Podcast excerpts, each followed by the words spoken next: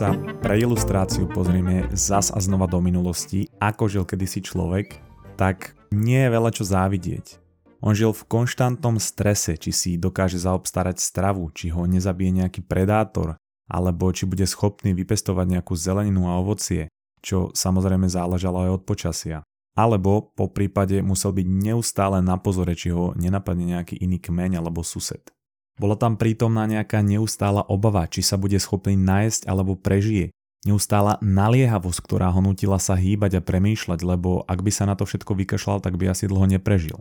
My na druhej strane môžeme byť nešťastní, že žijeme v úplnom komforte, kde nemáme obavu o to, či zoženieme jedlo, alebo či nás napadne nejaký predátor alebo sused. Paradoxne, naša najväčšia obava, čo sa týka jedla je, že či si k tej klobáske, ktorú si dáš ako dezert po večeri, na ktorú si mal pol svinia a dva riadky zemiakov, dať ten starý chleba alebo si skúpiť dnes čerstvý. A najväčšia starosť, čo sa týka suseda je, že či si zase nekúpi novú kosačku, lebo nemáš momentálne veľa peňazí, pretože minulý týždeň si sused kúpil nové auto, tak si si musel kupovať aj ty. Každopádne na jednej strane je to niečo pozitívne. Samozrejme, že my nechceme žiť v neustálom strachu o svoj život a nechceme byť nútení stále hľadať jedlo. Ale na druhej strane, ak sa pozrieš na to, že tento človek bol tou naliehavosťou nútený neustále sa hýbať a precvičovať svoju pamäť, pretože ak chcel prežiť, potreboval si pamätať terén a miesta, kde nazbierať plody, ovocie, kde rastú huby. Jednoducho bol neustále v pohybe a taktiež sa neprežieral a nesedel na gauči, ale praktikoval prerušované hľadovanie, pretože bol jednoducho okolnostiami donútený. No a my práve že nemáme niečo také, čo nás žene cvičiť a pozerať sa na to, čo dávame do seba. Je to odkázané čisto na našu sebakontrolu a disciplínu a tá je v našej populácii tak úbohá, že popredné priečky v umrtiach na celom svete sú spojené so zlou životosprávou a tá zabíja viac ako akákoľvek choroba. Ďalšia vec je, že ľudia si myslia, že vedia výhody pravidelného pohybu alebo cvičenia, ale pravda je taká, že to si myslia o veľa veciach. Ak sa ťa napríklad spýtam, ako funguje splachovanie na WC, tak mi povieš, že jasné, že tomu rozumiem. Ale ak ti poviem, opíš mi celý ten mechanizmus dopodrobna, tak zistíš, že vlastne tomu až tak veľmi nerozumieš. A to isté platí pri pravidelnom pohybe. Ľudia vedia, že to je zdravé a že by to mali robiť, ale keď sa spýtam, prečo konkrétne teda cvičenie zdravé a prečo by sme to mali robiť, tak ľudia povedia, že no, lebo to je zdravé a človek z toho chudne. A to je asi taká informácia, ako keby povieš, že ľudia pijú vodu na to, aby sa mohli vycikať. Pravidelný pohyb a cvičenie má tak úbohý marketing, ako keby ideš predávať počítač človeku, ktorý o ňom nikdy nepočul a tvoj hlavný predajný bod bude, že No môžeš cez to rýchlo niekomu poslať list, namiesto toho, aby si okamžite povedal, že sa na tom dá pozerať porno. Preto, ak sa chceš pravidelne hýbať, je dobré, aby si mal svoj hnací motor a nutnosť ako praveký človek. A ja sa dnes obetujem a budem ten, ktorý ti tú nutnosť vytvorí. A áno, tušíš správne, bude to otravné, bude to nepríjemné, ale ja ti idem o pohybe a cvičení vytvoriť v hlave ten správny marketing – Idem cvičeniu spraviť marketing, ktorý bude ekvivalentný marketingu porna s počítačom.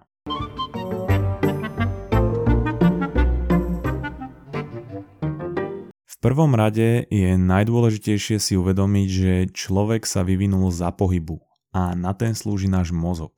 Daniel Wolpert, britský lekár a neurovedec, tvrdí, že mozog sa v prvom rade vyvinul na to, aby sme boli schopní sa hýbať. Uvádza príklad morskej astídie, ktorá má nervový systém, ktorý používa na hýbanie, aby našla kameň alebo korál, na ktorý sa uchytí.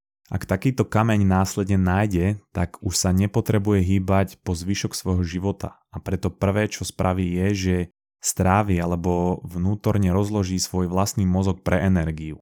Ja mám inak takú teóriu, že niektorí ľudia v mojom okolí to robia tiež, súdiac podľa ich správania, ale vedecky to ešte nebolo podložené. Nevadí. Ďalší príklad, ktorý uvádza sú koaly, ktoré sa hýbu minimálne a za svoj priamy zdroj energie používajú listy eukalyptu. Oni ale v minulosti mali oveľa pestrejšiu stravu, keďže sa viac hýbali a ako zostali na stromoch, začali jesť len listy eukalyptu a ich mozog sa postupne zmenšuje. Preto aj my máme náš mozog na to, aby sme sa hýbali. A tým, že nič nerobíme, mu dávame signál, že je zbytočný a tým pádom dávame priestor na jeho degradáciu. Ja z vlastnej skúsenosti môžem povedať, že vždy, keď mám také obdobie, že dlhšie sa nehýbem a nič nerobím, povedzme počas Vianoc, poznáte to, pociťujem na sebe, že sa necítim úplne najlepšie, zhoršuje sa mi nálada a vymýšľam, špekulujem. Ja chcem viac jesť, zacyklujem sa do rôznych návykových vecí, ako sú televízia, hry a... Môj mozog sa cíti ako, ako taký zombie, pretože náš mozog je stále ten istý ako človeka, ktorý sa neustále celý deň hýbal a preto správne funguje vtedy, keď sa hýbeme. Či už cítiš, že sa nevieš sústrediť, alebo máš horšiu náladu, alebo jednoducho máš pocit, že myslíš na veci, ktoré by si nemal myslieť alebo robiť a spadáš do svojich zlozvykov. A toto je signál, že sa máš hýbať, pretože ty tým, že nič nerobíš a len ležíš na gauči mu hovoríš, že nepotrebuješ jeho celú kapacitu. A tým pádom on potom degraduje a vymýšľa. Pretože z evolučného hľadiska my keď sa hýbeme, dávame mozgu signál, že sa deje niečo dôležité. Či už je to preto, že sme chceli utiecť, e, keď nás prenasledoval nejaký predátor, alebo sme išli loviť, alebo sme si potrebovali zabezpečiť stravu. A taktiež sme sa potrebovali naučiť rozloženie nášho okolia, zapamätať si, kde rastú rôzne plody, kde je to bezpečné a podobne. Čiže my keď nič nerobíme a len sedíme, alebo teda ležíme, dávame nášmu mozgu signál, že sme v bezpečí a že není potrebné nejaké učenie ani, ani nič podobné, nejaká mozgová aktivita. Čiže ľudia tým, že budú pohodlnejší a budú sa menej hýbať, môžu postupom času inteligenčne otupievať. Až mi to pripomína jeden film, ktorý sa volá Idiocracy, kde jedného chlapa zmrazili, zabudli na ňo a on sa prebudil až o niekoľko desiatok rokov a on sa prebudil v dobe úplných tupcov. Tí ľudia boli tak primitívni, že polievali polia energetickým nápojom a divili sa, prečo tam nič nerastie a taktiež tam mali nemocnicu u svätého Boha. Takže ono to bolo síce ako komédia, ale môže to byť naša budúcnosť. Máte jeden kyblík, do kterého se vejdou 2 litry a druhý kyblík, do kterého se vejde 5 litrů. Kolik máte kyblíků? Dva? Naopak ale pravidelné cvičenie vedie k posilneniu dôležitých neurotransmiterov, ktoré posilňujú prepojenia v mozgu ako dopamín a serotonín. Ale cvičenie taktiež fyzicky mení tvoje mozgové bunky, pretože ty keď cvičíš, tak produkuješ špecifické proteíny, ktoré sa nazývajú growth factor. Tieto proteíny cestujú do mozgu, kde uľahčujú mozgovým bunkám robiť prepojenia a taktiež poskytujú potrebné materiály na tvorbu nových mozgových buniek a prepojení a nehovoriac o tom, že serotonín a dopamín, ktoré sa uvoľňujú pri cvičení, taktiež zlepšujú sústredenie, náladu a motiváciu. Čiže aj tento faktor výrazne ovplyvňuje schopnosť mozgu sa učiť. Josh Ratty a Eric Hagerman, ktorí napísali knihu Spark o súvislosti pohybu a inteligencie, spomínajú experiment, kde dve skupiny študentov alebo teda ľudí trénovali čítanie s porozumením a jedna skupina musela pred touto hodinou cvičiť a druhá nie. Tá prvá skupina, ktorá necvičila, zlepšila svoju schopnosť čítať s porozumením o 10% a skupina, ktorá vykonávala predtým cvičenie, si ju zlepšila o 17%. Čiže tam je rozdiel 7%. A ešte je tu zaujímavá štúdia z roku 2007, ktorú uskutočnil Bernard Winter, ktorá ukázala, že študenti, ktorí pred učením robili vysokointenzívny tréning, alebo teda HIT, sa dokázali slovnú zásobu naučiť o 20% rýchlejšie. Je to spôsobené tým, že pri cvičení sa nám viac prekrvuje mozog a konkrétne teda hypokampus, ktorý je dôležitý a zodpovedný za učenie a zapamätávanie si veci. A on sa každoročne zmenšuje o 1 až 2 čiže jeho častejším prekrvovaním dokážeme tejto degradácii zabrániť. Inak povedané, zabrániš tomu, aby si prirodzene otupieval. Ďalšia vec, prečo je cvičenie dôležité, je dlhovekosť. Ja už som v niektorej z predchádzajúcich epizód spomínal Davida Sinclaira, ktorý už niekoľko dekád pracuje na výskume dlhovekosti a napísal knihu Lifespan. No a on pri svojom výskume zistil, že cvičenie vytvára stres alebo teda námahu nášmu telu, čiže náš mozog dostáva signál, že keď napríklad beháme alebo robíme nejaké záťažové cvičenie, tak je na blízku nejaké nebezpečenstvo a nám sa v tele zapína mechanizmus na prežitie. Tento mechanizmus zvýši telu produkciu energie a núti svaly, aby zvýšili objem kyslíku, ktoré sú schopné držať a spotrebúvať. No a ako tento celý proces Sinclair študoval na molekulárnej úrovni, teda na úrovni proteínov a enzymov, tento mechanizmus na prežitie spúšťa konkrétne látky, ktoré tu nebudem menovať, ale v knihe Lifespan sú detálne popísané. A tieto látky zabezpečujú napríklad vyššiu silu, výrazne posilňujú srdce a plúca a zlepšujú prietok krvi a celkové prekrvenie. Ale čo je najdôležitejšie, oni ochraňujú pred poškodením DNA, čo súvisí so starnutím. My totižto starneme tak, že nám sa poškodzuje DNA, v ktorom sú jednoduchosti povedané uložené informácie na správne fungovanie celého tela a jeho poškodzovaním telo nie je schopné čítať informácie v ňom uložené a preto stárneme. Môžeš si to predstaviť ako DVD, na ktorom sú uložené nejaké informácie a čím viac je poškrkané alebo poškrábané, tým je menej tých údajov dostupných až sa poškrká tak, že sa nedá prečítať. Každopádne dlhšie teloméry však proti takémuto poškodeniu DNA chránia a taktiež opravujú. A Sinclair dokázal a zistil, že ľudia, ktorí viac cvičia, majú dlhšie teloméry. Ďalšia vec, kde cvičenie môže pomáhať, je prekonávanie stresu a depresie. Stres je totiž definovaný ako niečo, čo vyvoláva bunkovú aktivitu v mozgu. Čiže aj cvičenie sa dá považovať ako stresová aktivita, presne ako nejaká neočakávaná stresová situácia. Ale stres je škodlivý len vtedy, keď sa vymkne spod kontroly. A presne tu môže cvičenie pomôcť. Pri cvičení totiž e, určité látky mierne poškodzujú mozgové bunky. Ale keď sa toto stane, následne sa zapne mechanizmus, ktorý ich opravuje a tým pádom sú v budúcnosti odolnejšie voči ďalšiemu poškodeniu. Čiže vytvára to postupne akúsi odolnosť voči stresovým situáciám. A cvičenie taktiež pomáha uvoľňovať endorfíny, ktoré navodzujú až pocit eufórie. A práve toto je aj jedna z prirodzených metód, ktoré sa používajú na bojovanie s prvými príznakmi depresie. A dokonca je to účinnejšia metóda na odstránenie depresie než tá, ktorú používame odjak živa e, v Čechách a na Slovensku a to je konkrétne alkohol. No ale jeden z najdôležitejších nástrojov, čo nás taktiež cvičenie učí, je disciplína. Človek, ak chce v živote dosiahnuť čokoľvek, tak potrebuje, aby bol disciplinovaný a konzistentný. To znamená, že každý deň musí na niečom pracovať bez ohľadu na to, či má akurát zlý deň, alebo či sa mu zrovna nechce, alebo sa stalo niečo neočakávané. Bez disciplíny je náš život len konštantný chaos bez priestoru na úspech. Ty nemôžeš čakať, že keď nebudeš v ničom disciplinovaný, že následne dokážeš vybudovať niečo veľké alebo že budeš v niečom úspešný. Či už pri práci alebo podnikaní, dokonca aj športe, a taktiež pri vzťahoch. Každý deň musíš vyvíjať nejakú snahu alebo aktivitu, ktorá ťa posunie bližšie k tomu, čo potrebuješ alebo chceš dosiahnuť. Ty sa totiž zlepšuješ tým, že niečo opakuješ a robíš pravidelne a na to je dôležitá disciplína. No a pre mňa najlepšia možnosť, ako si budovať a udržiavať disciplínu je cvičenie, alebo teda denný pohyb. Keď si každý deň zvykneš zacvičiť alebo zabehať, alebo si dokonca dáš nejakú dlhšiu prechádzku. Je to taká kostra alebo opora tvojej dennej štruktúry, pretože vieš, že to je niečo, čo chceš spraviť a keď budeš konzistentný v tom pravidelne sa hýbať a robiť niečo pre svoje telo, čo pozitívne pôsobí aj na tvoj mozog, bude pre teba ľahšie to aplikovať či už v práci alebo v iných oblastiach, pretože bez disciplíny úspech neexistuje. A ja viem, že je známa teória, že stačí byť nespokojný so svojou prácou a životom a hovoriť len o tom, čo chce človek robiť a že čaká na to, že sa to spraví samé na gauči.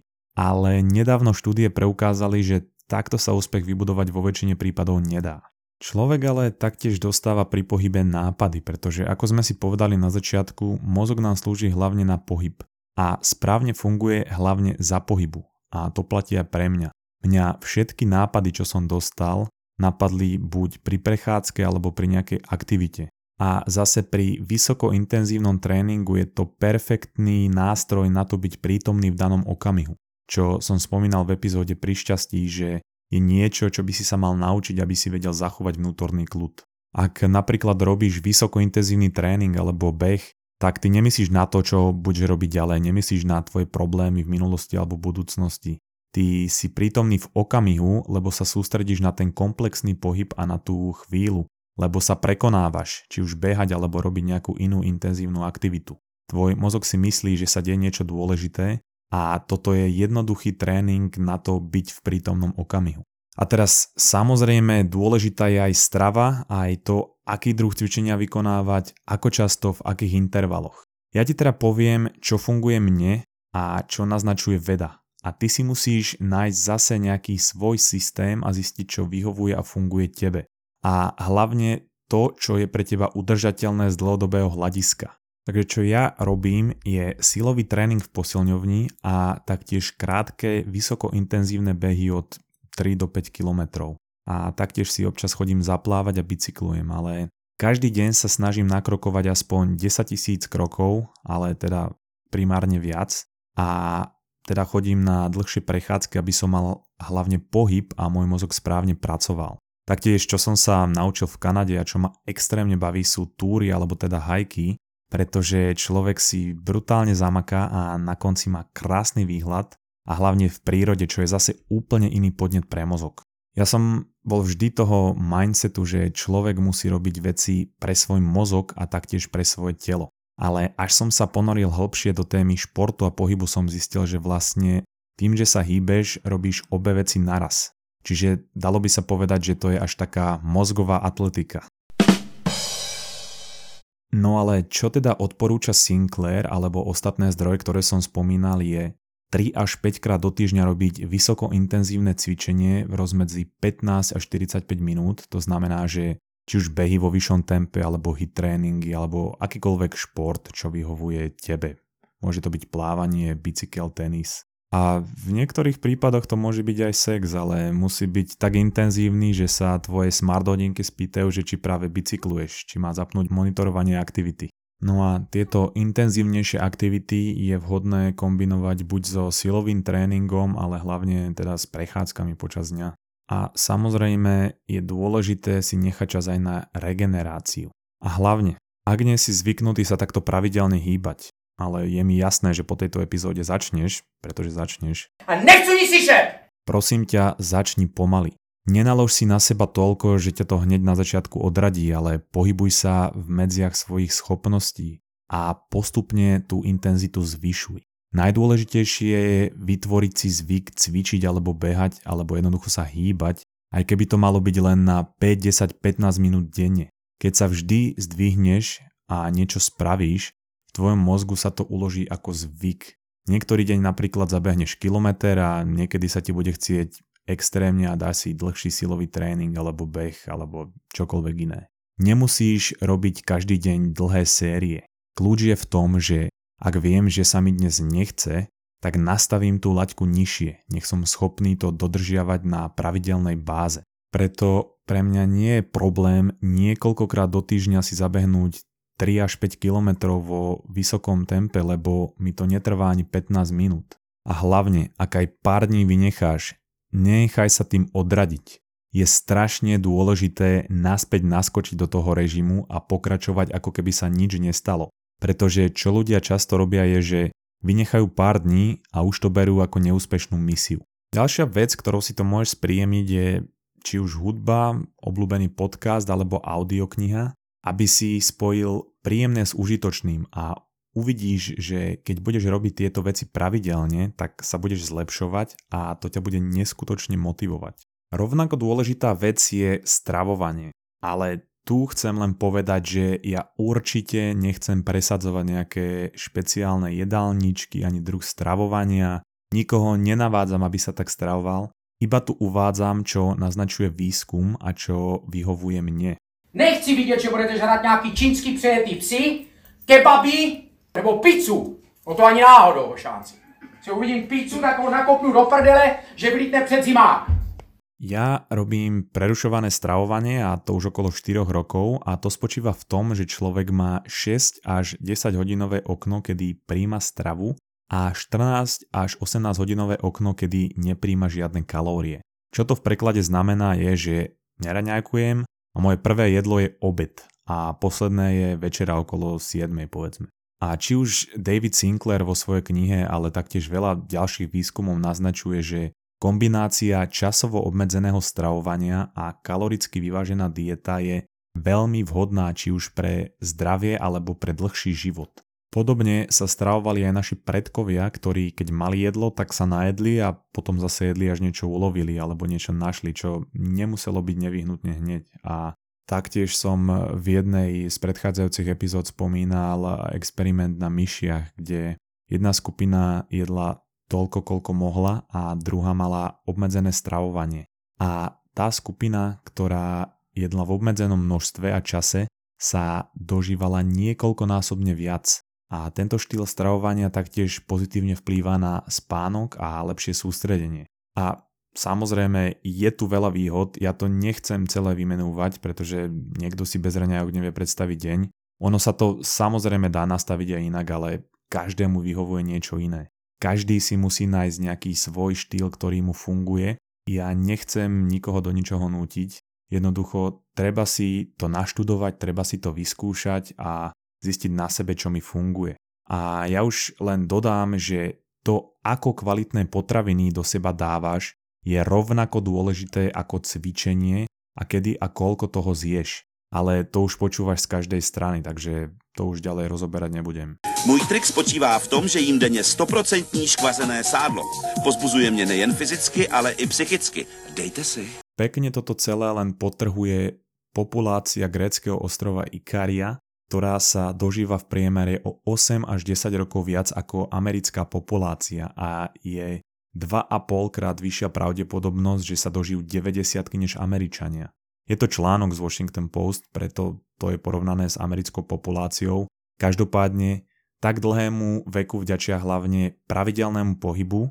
Oni denne prejdú 15 až 20 tisíc krokov, majú jednoduchú rastlinnú stravu a jedia hlavne ryby, nepreháňajú to s mesom ani žiadne cukre a podobne. A hlavne nejedia veľké porcie a majú dobrý spánok, pretože si dávajú aj poobedné šlofíky a oni taktiež žijú v úzkých komunitách a majú dobre vybudované priateľské vzťahy. A to už som spomínal niekoľkokrát aj v predchádzajúcich epizódach, ako to je dôležité pre spokojný a dlhý zdravý život. Takže čo ja teraz dúfam je, že vždy, keď budeš ležať a celý deň nič nerobiť, budeš mať stále v hlave tie moje slova a môj hlas a budeš vedieť, že ak sa málo hýbeš, nepôsobí to pozitívne na tvoj mozog ani na tvoje zdravie a že tvoj mozog sa chce hýbať a nechce otupievať a nechce sa zmenšovať.